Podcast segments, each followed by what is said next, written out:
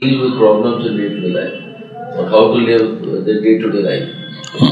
और दूसरा हमारे रिश्तेदार थे तो उनके साथ क्या हुआ? दुर्भाग्य की उनकी पत्नी बसी और उनकी बेटी की हाँ। तो हम उनसे मिलने के लिए गए तो उन्होंने हमसे बोला कि अब मेरा भगवान के ऊपर से विश्वास हो गया।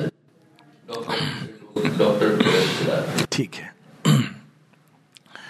तो इन दोनों प्रश्नों को डे टू डे जीवन पहले किसी भी समस्या से हल ढूँढने के लिए पहले उसको समझना है। और समस्या को समझने के दो तरीके होते हैं। एक जिसको हम कहते हैं वस्तु परक एक होता है व्यक्ति परक अगर हम समस्या को केवल बाहर से समझ रहे हैं अब इसका मैं एक, एक उदाहरण दे रहा हूँ। समस्या को बाहर से समझने का मतलब वायरस इज़ द प्रॉब्लम हमने समझ लिया बाहर से वस्तु परक ऑब्जेक्टिवली वायरस है तो उसको कैसे हम चैलेंज करेंगे? एक वैक्सीन बनाएँगे या दवाई? समाधान बाहर से ढूंढ रहे हैं। व्यक्ति परक वायरस तो कब से हमारी इम्यूनिटी को क्या हो गया? हम क्यों बीमार पड़े? व्यक्ति परक जब हम चीज़ों को समझते हैं तो हमारा समस्या के द्वार से निकलकर विकास होता है। और जब तक हम समस्याओं को बाहर से समझते हैं वस्तु परक रूप में देखते हैं तो हमारा विकास नहीं होता है, समस्या टल जाती है। वो तत्कालिक कभी होता है कि कुछ हो गया, इलाज हो गया, आपका कोरोना आए, डॉक्टर साहब, हम बच गए, बहुत बड़ी बात है। कोरोना कहता है, ठहर जा, मैं वेरिएंट लेके आ रहा हूँ। क्या खेल? अच्छा फाइनली कोरोना से निजात मिल गई, हमने मास्क वास्क उतार दिए। वो बैठे हैं, कहते तूने अभी तो देखा नहीं है, असल चीज़ क्या है? प्रॉब्लम वहाँ नहीं है प्रॉब्लम तेरे अंदर है। तो जिस दिन हम, और ये जीवन में अप्लाई करता है। आई एम टेलिंग यू ये एक प्रकार के लोग होते हैं जो केवल बाहरी कंप्लेंट करते हैं। और जब किसी को, अब उससे मैं मृत्यु की बात पर आ रहा हूँ, और जब कोई नहीं बचता है कंप्लेंट करने को तो भगवान को करते हैं। भगवान कौन है? बोतल में बंद जिनी। एक सीरियल आता था ना, जिनी इन द बॉटल पता नहीं किसका। अब वो जिनी, जिन क्या होता है, वो आपने कुछ पढ़ा मंत्र, जिनी आ गई बाहर। जिनी को जो काम बोलेंगे वो करेगी। सब्ज़ी सस्ती हो गई तो भगवान, बच गया आदमी तो भगवान। अब उसका फ्लिप साइड क्या है? महँगी हो गई तो हे भगवान, तूने क्या कर दिया है? मारा मारी पड़ रही है। और मृत्यु हो गई तो पहली मृत्यु हो रही है क्या? भगवान, नहीं, उनका रक्षा करना एक पार्ट है जीवन का। लेकिन जो मुख्य कर्म जो भगवान कर रहे हैं, वो विकास, प्रगति। मृत्यु भी प्रगति का द्वार है, ये हमको देखना है। मृत्यु और पुनर्जन्म क्या है? शेरविंद बताते हैं कि मृत्यु और पुनर्जन्म। वास्तव में विकास क्रम की आवश्यकता है। भारतवर्ष में रीबर्थ को क्यों मानते हैं? अगर आप विकास की बात करोगे, आत्मा के विकास की तो पुनर्जन्म बिकम्स ए लॉजिकल नेसेसिटी अगर विकास की बात नहीं है, बात केवल इतना है कि आप जन्मे और आपके ऊपर एक स्टैंप पड़ गया। किसी ने आपको बैप्टाइज कर दिया किसी ने आपके नाम के आगे आ, कुछ जोड़ दिया तो बस आप बच गए। तो ये तो अपार्ट फ्रॉम द फैक्ट कि इट इज़ ए स्टूपिड विचारधारा बहुत सीमित पर वो छोड़ो जिसको मानना है माने तो उसमें रीबर्थ की ज़रूरत नहीं है। लेकिन भारतवर्ष ने चीज़ों को विकास क्रम के आधार पे देखा है, चीज़ों को विकास के आधार से समझना चाहिए। जीवन में कष्ट विकास का मार्ग खोलता है। हर कुरुक्षेत्र हमको चुनाव करने को बाध्य करता है। और कुरुक्षेत्र के द्वार से हम जब गुजरते हैं तो मृत्यु हो या हम हम बचें या मरें, वो भाग्य निर्धारित नहीं कर रहा है। हमने किस एटीट्यूड से वो युद्ध लड़ा? अभिमन्यु मर करके अमर है। आज भी जब आप किसी के वीरता की गाथा कहते हैं, अभिमन्यु की तरह। अमर है वो। और जब किसी के ऊपर श्राप की बात होती है तो अश्वत्थामा की बात होती है। अश्वत्थामा तो सदैव जीवित रहा। कहते हैं, कहीं पता नहीं बेचारा छिपा हुआ, वो जो भी बात हो उसके वो एक अलग स्टोरी है। पर अब अश्वत्थामा बचा रहा, मरा नहीं। पांडव मर गए, देखिए।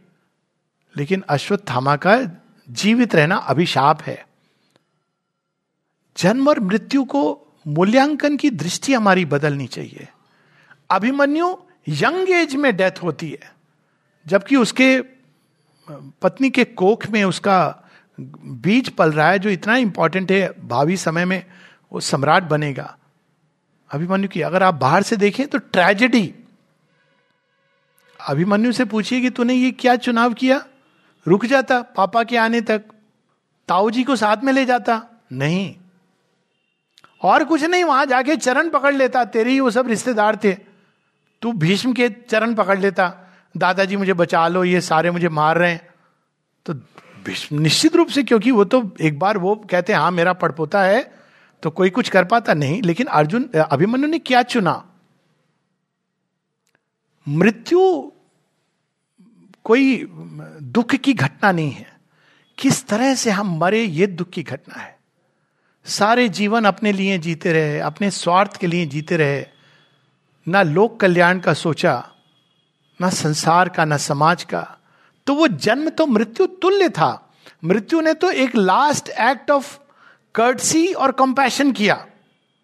मैं एक जनरल स्टेटमेंट दे रहा हूँ, किसी व्यक्ति का वो नहीं कर रहा हूँ। और जो व्यक्ति एक लार्जर एम के लिए जीता है, वो मृत्यु से कभी नहीं घबराता है। पूरा जन्म उसका मृत्यु की तैयारी है। ऐसी कहानियाँ हैं कि जब मृत्यु आई तो व्यक्ति ने कहा, रुको, मुझे ये लास्ट काम अभी करना है। माँ कहती है कि, ऐसे व्यक्ति हो तो मृत्यु प्रतीक्षा करेगी। मृत्यु तो हमको बता रही है कि बच्चे, तुम अभी बच्चे हो ग्रो अप इतना तुम ग्रो कर सकते हो कि मारकंडे की तरह तुम, मैं आ जाऊँ, तुम मुझे कह सकते हो कि तुम काल हो तो मैं महाकाल का की संतान हूँ। पर ग्रो अप तो करो। सावित्री की कहानी ये हमारे पूर्वज बताते हैं। मृत्यु भयभीत क्यों करती है? ताकि हमारे अंदर से वो परम सत्ता को हम जागृत कर सके। पर हमने किया नहीं। रोज देखी मृत्यु, रोज देखा कि वो कहते रहते लोग मृत्यु सत्य है। लेकिन मृत्यु के बाद हम लोग क्या कहते हैं? ये नहीं कहते हैं, डोली ले जाते, डोली मतलब शयन शैया या मृत्यु शैया ले जाते हुए, ये नहीं कहते हैं, मृत्यु ही सत्य है। हम नहीं कहते हैं। हम क्या कहते हैं? राम नाम सत्य है। देखिए, इतनी बड़ी बात है। यह सत्य नहीं है। यह दृश्य है। सत्य क्या है? राम नाम सत्य है। यह हमारे संस्कार है यह हमारी संस्कृति है। इसको भी हम अगर याद कर लें तो हम भगवान को कभी नहीं कोसेंगे मृत्यु के ऊपर। हम कोसेंगे तो अपने आप को कि हमने जीवन व्यर्थ गंवा दिया। मृत्यु का द्वार आ गया ओ माई गॉड हम केवल अपने बच्चों और इसी में फंसे रहे। तो मृत्यु तो हमको चैलेंज करती है स्मरण कराने आती है कि आपने किस तरह का जीवन जिया है। तो भगवान क्रूएल नहीं है, बल्कि देखा जाए तो वो तो दया है। अब जब श्री कृष्ण कितने सारे मर जाते हैं ना, वो कहती गांधारी, सारा तुम्हारा किया हुआ है। तो उन, वो श्री कृष्ण ने क्या किया था? उन्होंने वध किया था या उद्धार किया था? दुर्योधन जैसे व्यक्ति को और रहता अगर सौ साल, उसकी सोल को लिबरेट कर दिया कि जा आप तो कुछ महत कर्म कर कम से कम सुधर किया तो मृत्यु के बाद जब पुनर्जन्म होता है, ये प्रगति होती है। ये शेरविंद बताते हैं, कोई मनुष्य बनने के बाद वापस चूहा छुंदर सब छिपकली नहीं बनता है कि किसी बात सुन रहे तुम छिपकली बन जाओगे। नहीं बनते हैं। एक कदम आगे जाते हैं। तो जब हम इस दृष्टि से देखते हैं तो मृत्यु से फिर, अरे भाई, उसका प्रमोशन हो रहा है। आप प्रमोशन में दुखी क्यों हो रहे हो? अब आती है समस्या। समस्या ये नहीं कि भगवान क्रूएल है। वो तो उसका अच्छा कर रहे हैं प्रमोट कर रहे हैं। समस्या ये भी नहीं कि कोई छोड़ के चला गया। समस्या ये है कि मेरा अटैचमेंट है। प्रॉब्लम ये है। तो अटैचमेंट क्यों है? अब देखिए कितना इगोइस्टिक अटैचमेंट है।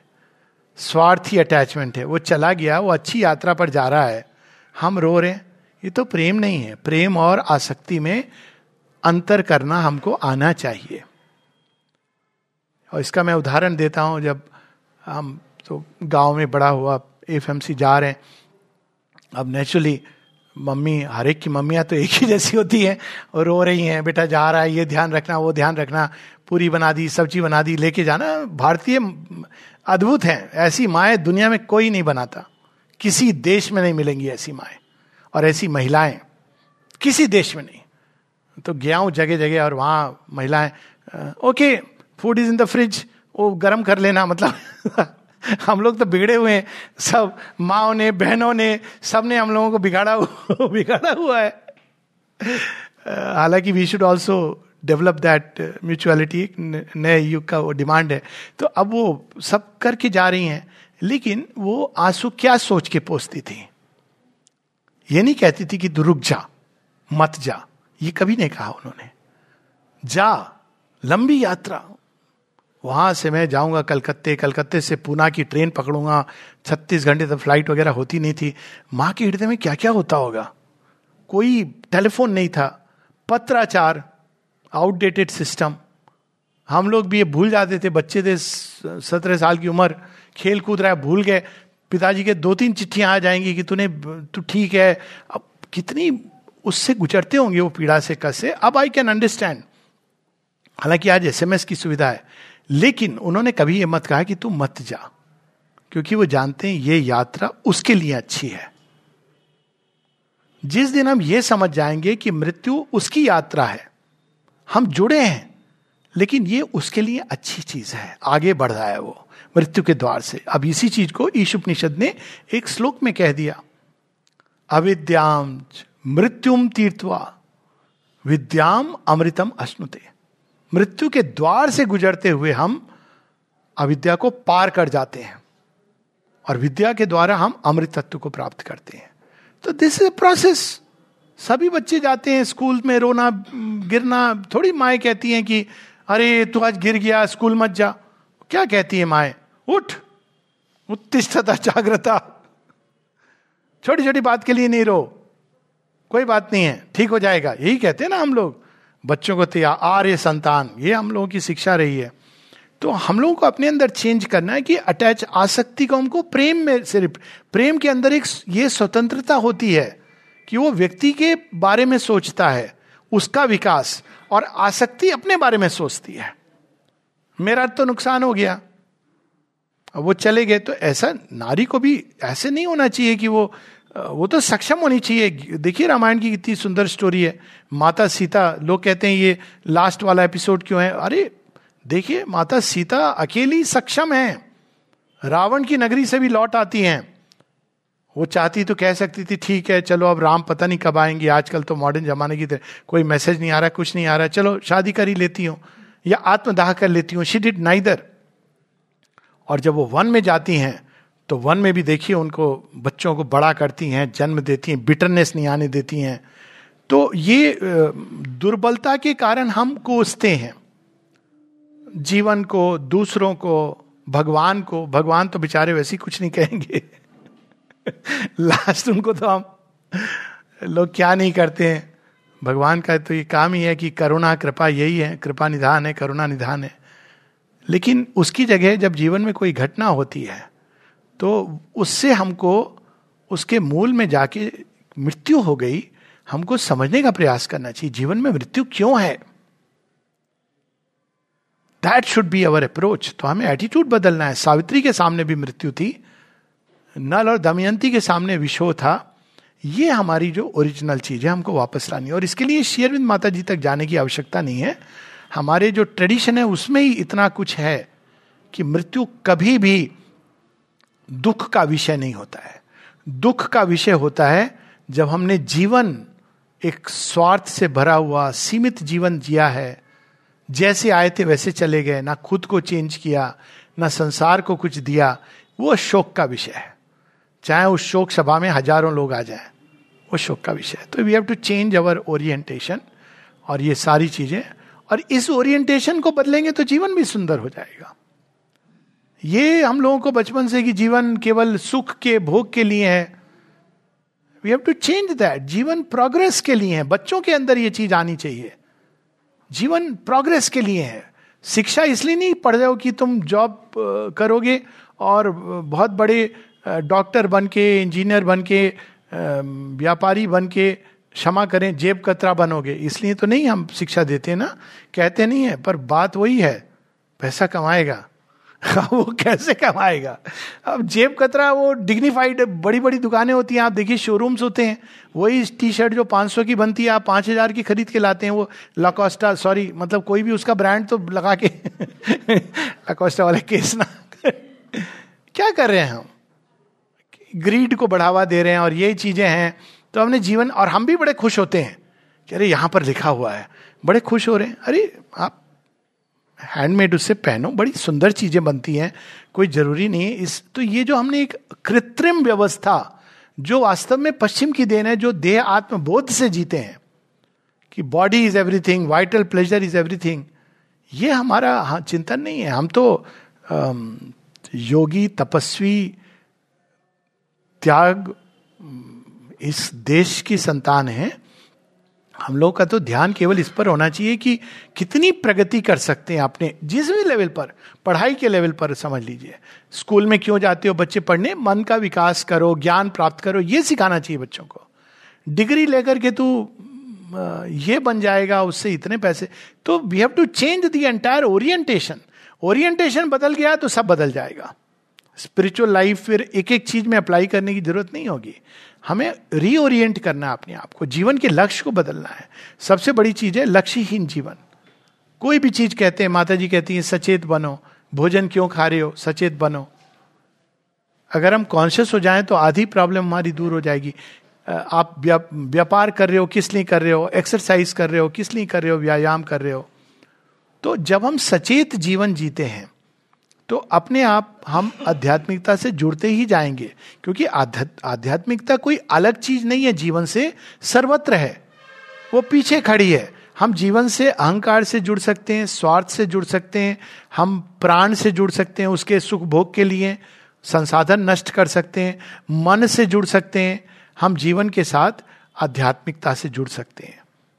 लेकिन तब हमको शिफ्ट करना पड़ेगा अपने चेतना के अंदर और नई दृष्टि से देखना होगा। हाँ बताइए.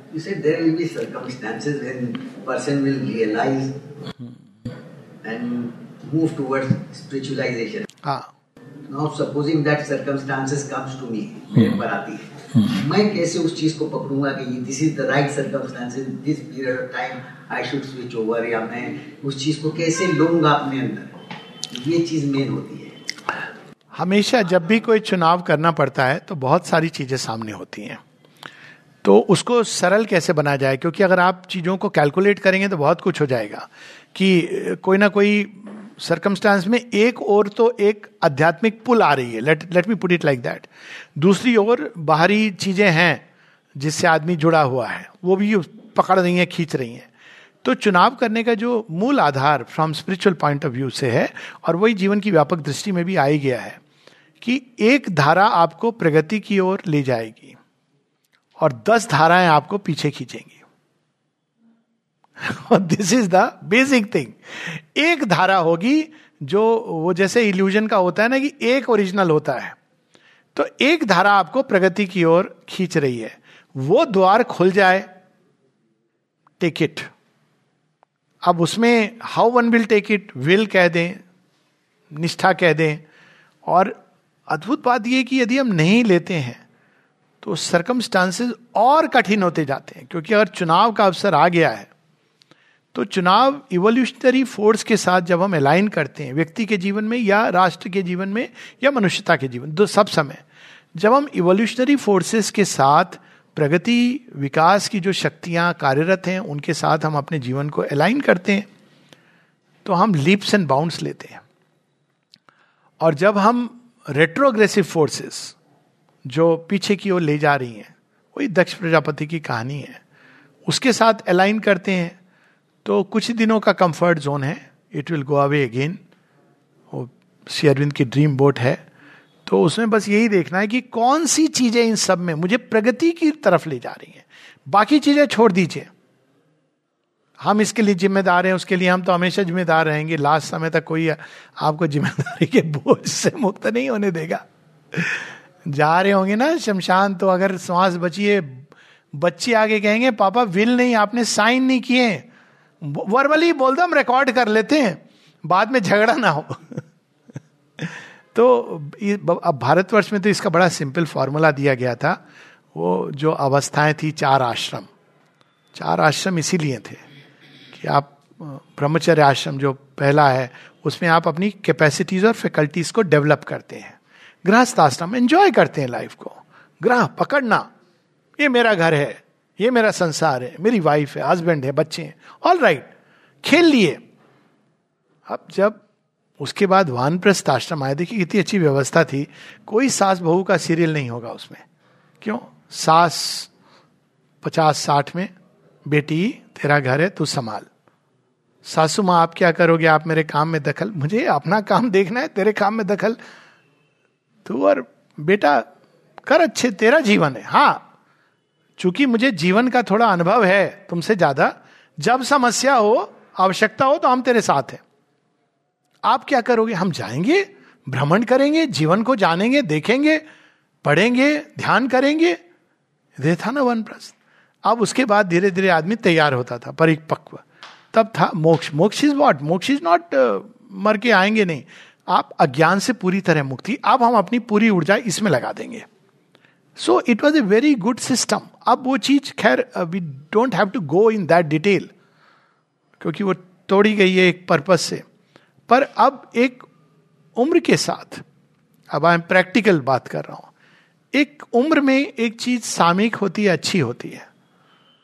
बच्चे हैं, घूमते हैं धूम धड़ाका करते हैं, पार्टी करते हैं it's okay they have to learn from experience अब अगर हम साठ की उम्र में भी यही देख रहे हैं, सत्तर में भी हम वो होटल ताज और लीला पैलेस में जाके भोजन कर रहे हैं तो ये क्या है? ये तो एक मूर्खता है।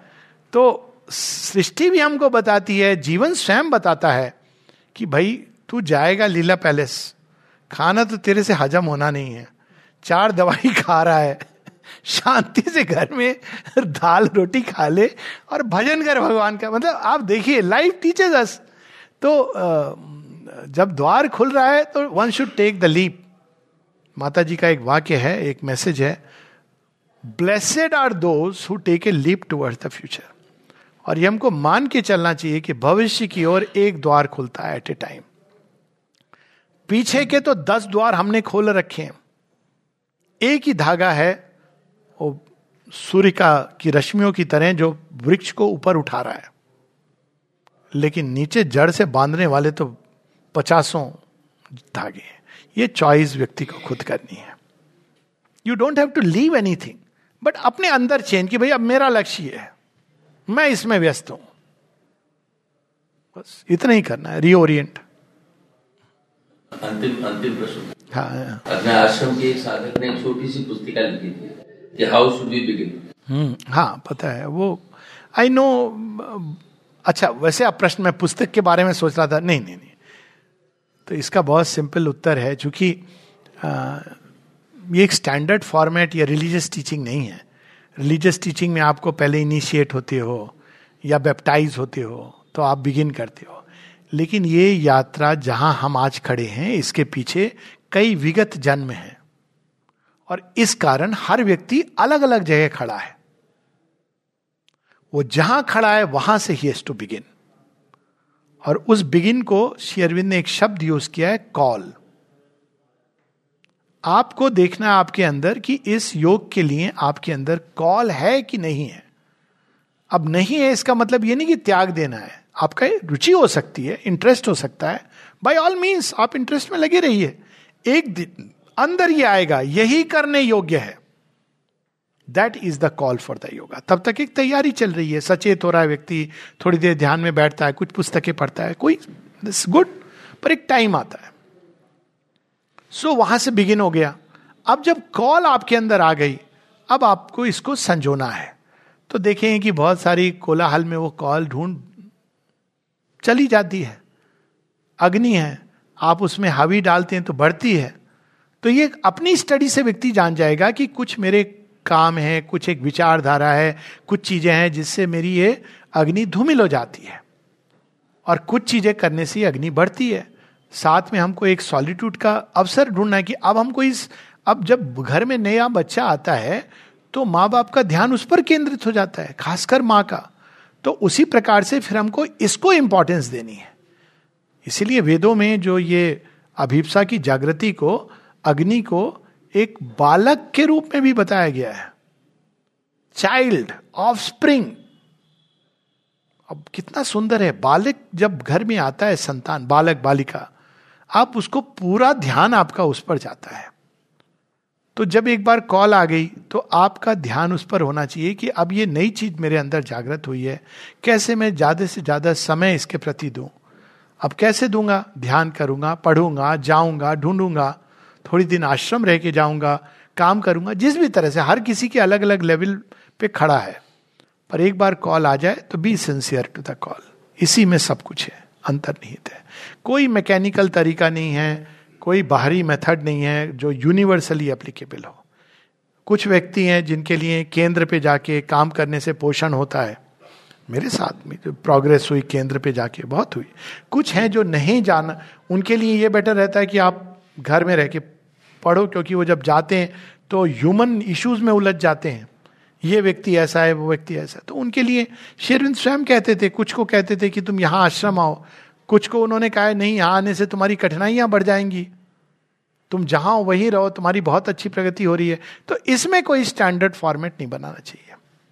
मुख्य चीज़ है कि अंदर में कॉल है कि नहीं। नहीं है तो become conscious keep moving in that direction पुस्तकें पढ़ना, जाना, आना, एक दिन कॉल आ जाएगी। और अगर कॉल है तो फिर बढ़ते जाना है। मतलब basically keep moving forward towards progress केवल सेंटर में ये रखनी है कि प्रोग्रेस इज़ माई गोल तो अपने आप सब कुछ अंदर से स्पष्ट होता चला जाएगा। मैकेनिकल मोड मेथड का प्रॉब्लम ये होता है कि लोग ध्यान पे बैठते हैं। अब कह दिया कि भाई रोज आप आधे घंटे ध्यान पे बैठिए। अब बैठ तो गए।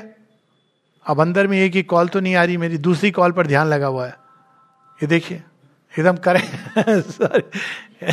नेचर का होता है, हम सबके साथ होता है। मन कहीं और जा रहा होता है। तो आपने, रोज हमने, भाई हम तो कि, हमने पढ़ा था पुस्तक में कि हम कैसे प्रारंभ करें, हम रोज आधा घंटा बैठ के भगवान का ध्यान करते हैं। ध्यान थोड़ी करते हैं भगवान का। हम आधा घंटा आँख मूंद के बैठ जाते हैं। That is not synonymous with भगवान का ध्यान।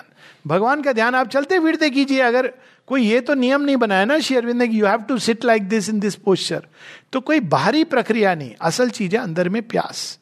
माता जी ने केवल इन दो चीज़ों को इंपॉर्टेंस दी है। थर्स्ट फॉर प्रोग्रेस प्रगति की प्यास। और दूसरा उन्होंने कहा डू नॉट क्लिंग किसी भी चीज़ के प्रति आसक्ति से जो पकड़ते संसार में रहिए। सब कुछ करिए। जो जो जिसमें हम कर्म में संलग्न है, लेकिन आसक्त होके नहीं, स्वार्थ के द्वारा नहीं। हर चीज़ को सेवा का माध्यम बना लीजिए ये भी भगवान की सेवा के लिए कर रहा हूँ। ये भी भगवान की सेवा के लिए। तो सब अपने आप खुलता चला जाएगा। बट मिनिमम बिगिनिंग अगर कोई पूछे इन जनरल तो I would just say read Sri Aurobindo and the mother माँ श्री अरविंद की वाणी को पढ़िए। ये हम सबके हाथ में है। अक्सर ये कहा जाता है जो प्रवचन वगैरह होते हैं या जो हम्म। इंसान जो पिछले जन्म में जो कर्म करता है उसका इस जन्म में फल तो इस जन्म में जो करेगा उसका फल अगले बस वो फला फला फल एक डिश होती है यूरोप में फलाफल। तो ये भी बोलते हैं कि इंसान जो भी करता है इस जन्म में उसको इसी जन्म में भुगतना पड़ता है। तो हाँ। बैठ जाइए। खुद ही सोचिए, खुद ही सोचिए। कैसा भगवान होगा जिसने केवल दंड का और पुरस्कार का विधान बनाया होगा? मतलब खुद ही, उसके लिए कोई पुस्तक पढ़ने की ज़रूरत नहीं है। एक भगवान जिसने पहले तो हमारे अंदर ज्ञान नहीं दिया, अज्ञान में आदमी कर्म कर रहा है, शक्ति नहीं दी कि अगर आपको ज्ञान भी हो जाए तो किस चीज़ को कहाँ रोकना है? उसके बाद वो कहता है हाँ पकड़ा गया ना, अब तुझे मैं दंड दूँगा। ये विचारधारा भारत की तो कभी नहीं थी। अब गीता में क्या कहा है? अब हम लोग को जब भी कभी ऐसे डाउट हो तो ऑथेंटिक स्क्रिप्चर्स भारतवर्ष में इसका रहा है वेद, उपनिषद, गीता शेरविंद को तो बाद में हम आते हैं। अब गीता में क्या लिखा है कर्म कर्म फल के बारे में? गीता कहती है कि यदि तुम, अब कर्म की बात नहीं हो रही, अवस्था की बात हो रही है। तमस की अवस्था में तुम दान दे रहे हो। दान एक अच्छा कर्म है ना? दे रहे हो निस्वार्थ रूप से। लेकिन अगर तुम तमस की अवस्था में कुछ कर्म कर रहे हो तो व्यक्ति के अंदर ऑब्सक्योरिटी मूढ़ता, अंधता बढ़ती है। तमस मतलब बिना सोचे, समझे, अरे इसको ये दे दो, उसको वो दे दो, या स्वार्थ परक होके तो उसके अंदर अंधता और मूर्ता बढ़ती है। ये आंतरिक देखिए, बाहर, बाद में इस जन्म या उस जन्म पर कर्म फल होता क्या है? और ये कंसिस्टेंट है लॉजिक के साथ। रजोगुण से जब कर्म करते हो, मैं हूँ, मैं दे रहा हूँ, मैं ये कर रहा हूँ, मैं मैं मैं तो उसमें आपको सुख दुख मिलते हैं। ये मैं भगवत गीता की बात कर रहा हूँ। वो दुख दुख भी आंतरिक अवस्थाएँ कोई आपको प्रेस करते है तो बड़ा सुख मिलता है। अरे वाह, देखो इसने मेरा मोल जाना और कोई कह देता है, ये क्या हुआ? आपने क्या दिया? उसने तो आपसे ज़्यादा दिया। दुख होता है। तीसरा होता है सत्य गुण से जो कर्म करता है। सत्य गुण से कर्म करता है, उसको सुखम और प्रकाशम। आंतरिक सुख, वो रजोगुण वाला सुख नहीं है, वो अंदर में एक प्रसन्न रहता है और उसके अंदर प्रकाश की वृद्धि होती है। कर्म वही है, कर्म अलग नहीं है। लेकिन कर्म के फल आंतरिक है, चेतना के ऊपर पड़ रहे हैं। आपकी चेतना है तो विकसित हो रही है या उसकी अवनीति हो रही है? और जो आध्यात्मिक चेतना से करता है श्री कृष्ण कहते हैं कि उसको मैं अगले जीवन में ये नहीं कहते कि सिल्वर या गोल्डन स्पून से जन्म लेगा। वो कहते हैं कि वो एक ऐसे कुल में जन्म लेगा जहाँ भक्ति है और वो शीघ्र अतिशीघ्र अपने पूर्व जन्म के जो जितना चला था वो पथ पे, उसको जल्दी ही जल्दी प्राप्त करेगा और आगे बढ़ जाएगा और मैं उसको मोक्ष दे दूँगा। कर्म फल का रिजेक्ट कुछ है। गीता में अगेन वो कहते हैं, जो असुर वृत्ति से कर्म करते हैं। अब देखिए, असुर वृत्ति क्या बताई है श्री कृष्ण ने? ये नहीं बताइए बाहर के कर्म की वो कहते हैं, वो असुर वृत्ति क्या है? जीवन केवल मेरे लिए है। I will eat I will enjoy I will give ये भी आता है उसमें। आज मेरे पास इतनी, इतना धन है, कल मेरे पास इससे भी ज़्यादा होगा। शेयर मार्केट अभी उछाल पर है। यह असुर वृत्ति है। तो जब ऐसा करते दंभ क्रोध तो जब इस वृत्ति से हम कर्म करते हैं तो श्री कृष्ण क्या कहते हैं, मैं उसको और और और अधिक आसुरी जीवन की ओर ले जाता हूँ। महा महत्वाकांक्षी बन जाता है वो। क्यों ले जाते हैं? क्योंकि वही उसका मार्ग खोलेगा आगे बढ़ने का। और उसके बाद जब वो रॉक बॉटम टच करता है, तब वो क्या करता है अंत में? वो भगवान are you there are you listening किसी भी रूप में डजेंट मैटर तो तब कहते हैं श्री कृष्ण कि अब वो कितना भी गिरा हुआ क्यों ना हो। देखिए कर्म फल का अजीब विधान बता रहे हैं कि वो महापापी भी क्यों ना रहा हो? कितना भी आसुरिक चेतना क्यों ना रही हो? जब वो मेरा नाम लेता है तो शीघ्र शीघ्र मैं उसको सब पापों से नाश करके उसको अपनी ओर ले जाता हूँ। अब ये कर्म आंतरिक अवस्था पर निर्धारित है और कर्म फल भी आंतरिक अवस्था पर है। आपकी चेतना कैसी है? भाग्य एक अलग चीज़ है। भाग्य है कि आपकी बाहर की सिचुएशंस कैसी है। और उसको भी श्री कृष्ण गीता में बताते हैं कि भाग्य क्या चीज़ें निर्धारित करती हैं। भाग्य कर्म फल नहीं है। भाग्य की एक अलग लॉजिक है। बहुत कॉम्प्लेक्स फैक्टर्स हैं उसमें। कोई व्यक्ति है, उसकी पुअर हेरिडिटी है, उसको डिज़ीज़ हो गई प्रोग्रेसिव मस्कुलर डिस्ट्रॉफी हो गई। अब उसका कर्मफल नहीं है ये। उसके जीवन की एक घटना है, ये क्यों हुई? अब उसके कई कारण हैं, पर इसको भी वो चाहे तो वो अपनी चेतना के चेंज से एक लीप में बदल सकता है। I have had patients like that तो कर्म और कर्म फल is about attitudes and their repercussion on our consciousness it has very little to do what is being done outside Karna भी युद्ध लड़ रहा था। आपने, ठीक है, वो अपने मित्र को संतुष्ट करने के लिए और अपने ग्रेटिट्यूड में लड़ रहा था योद्धा था। अर्जुन भी लड़ रहा था, लेकिन परिणाम दोनों के अलग होंगे। क्योंकि कर्ण युद्ध लड़ रहा है, एक महत्वाकांक्षा से कि मैं अर्जुन को नीचा दिखाऊँगा। कर्ण युद्ध लड़ रहा है, जान करके कि अधर्म इधर है, लेकिन मेरे मित्र ने मुझे अंग राज दिया था तो यह मौका मिला है। इसलिए कर्ण युद्ध लड़ रहा है। इसलिए कर्ण के लिए युद्ध भूमि शमशान है। अर्जुन युद्ध लड़ रहा है। उसके अंदर यह सात्विक भाव है कि मैं अपने कजिन्स को कैसे मार दू? अंत में वो युद्ध लड़ रहा है इसलिए कि एक तो ये युद्ध वो चाहता नहीं था, नियति ने उस पर थोपा है। और एक क्षत्रिय का ये कार्य है कि एक राइटियस युद्ध को वो लड़े। स्वधर्म है उसका। स्वधर्म का पालन कर रहा है। कर्ण नहीं पालन कर रहा है स्वधर्म का। क्षत्रिय का स्वधर्म ये नहीं होता है कि आप कोई भी जगह खड़े हो जाओगे तीर धनुष लेके। उसको पता है कि वो राइटियस वार नहीं है। उसका ये धर्म था कि वो प्रतिकार करे इसका। ना भीष्म ने, ना द्रोण ने, ना कर्ण ने, किसी ने भी क्षत्रिय धर्म का पालन नहीं किया, उनका विनाश हुआ। अर्जुन क्षत्रिय भाव से भी उसको ये युद्ध लड़ना चाहिए। और दूसरा, भगवान का ये संकल्प है, समर्पित है वो कृष्ण को। तो अब वो भी युद्ध लड़ रहा है। दोनों में नरसंहार कर रहे हैं। लेकिन दोनों के कर्म फल का जो अंदर में चेंज है, वो बिल्कुल भिन्न है। तो कर्म और कर्म फल एक अंदर की चीज़ है। कर्म हमारे इवोल्यूशन का मार्ग है, दंड और पुरस्कार का प्रावधान नहीं है। जिसने भी दंड पुरस्कार का प्रावधान बनाया, उसने भगवान को पता नहीं कैसा है क्रूड सीईओ बना दिया। ऑब्वियसली अगर भगवान यही है तो he is not worth even worshipping तो इसको हम लोगों ने मिसरीड किया है। कई चीज़ें डिवाइन की इंटेंशन हमने मिसरीड की हैं। तो वो हमारी समस्या है, पर इस जन्म उस जन्म की नहीं, तत्क्षण मिलता है। आप फूल के ऊपर जब स्मोक जाता है तो कुमलाता है। आप इसका अपने अंदर हम लोग अनुसंधान करें।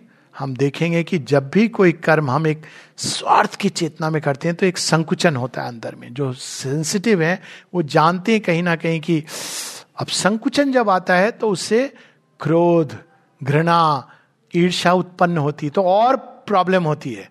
कोई पूर्व जन्म दूसरे जन्म तक जाने की ज़रूरत नहीं है। और जब भी हम कोई कर्म निस्वार्थ भाव से करते हैं तो हमारे अंदर एक चेतना के अंदर एक प्रस्फुटन होता है।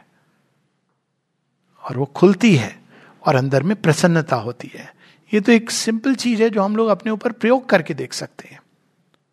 तो karma is a machinery for revolution और उसके लिए कोई पुस्तक नहीं। स्वयं का आत्मान्वेषण करें एंड वी विल फाइंड कि कौन सी ऐसी चीज़ें जो हमको नीचे की ओर ले जाती हैं, अंदर में एक उद्विग्नता, उत्तेजना पैदा करती हैं। वी विल नो इट और कौन सी चीज़ें जो हमारे अंदर प्रसन्नता, शांति पैदा करती हैं? तो वो भी हम जानते हैं। तो it is not we don't don't need to ये नहीं कि पूर्व जन्म और जन्म का वो एक अलग विषय है। उस पर मैंने टॉक्स दी हैं, वो और वहाँ पे आपको मिल भी जाएँगी, बहुत एक लंबा विषय है। लेकिन it is not the way we understand Shri Aurobindo की दृष्टि में, और गीता की भी दृष्टि में, और वेदों की भी दृष्टि में। तो ये जो लोगों ने बाद में कहा है, पुराण और कहीं कहीं से लोगों ने कुछ बना दिया एक सनातन धर्म को का इस्लामीकरण है कि you will condemn to hell ये इट इज़ इस्लामीकरण और क्रिश्चियनाइजेशन ऑफ़ सनातन धर्म सनातन धर्म बहुत उदार और उदात है, बहुत विशाल है और विकास की ओर देखता है। सनातन धर्म में विनाश भी विकास का प्रारंभ है।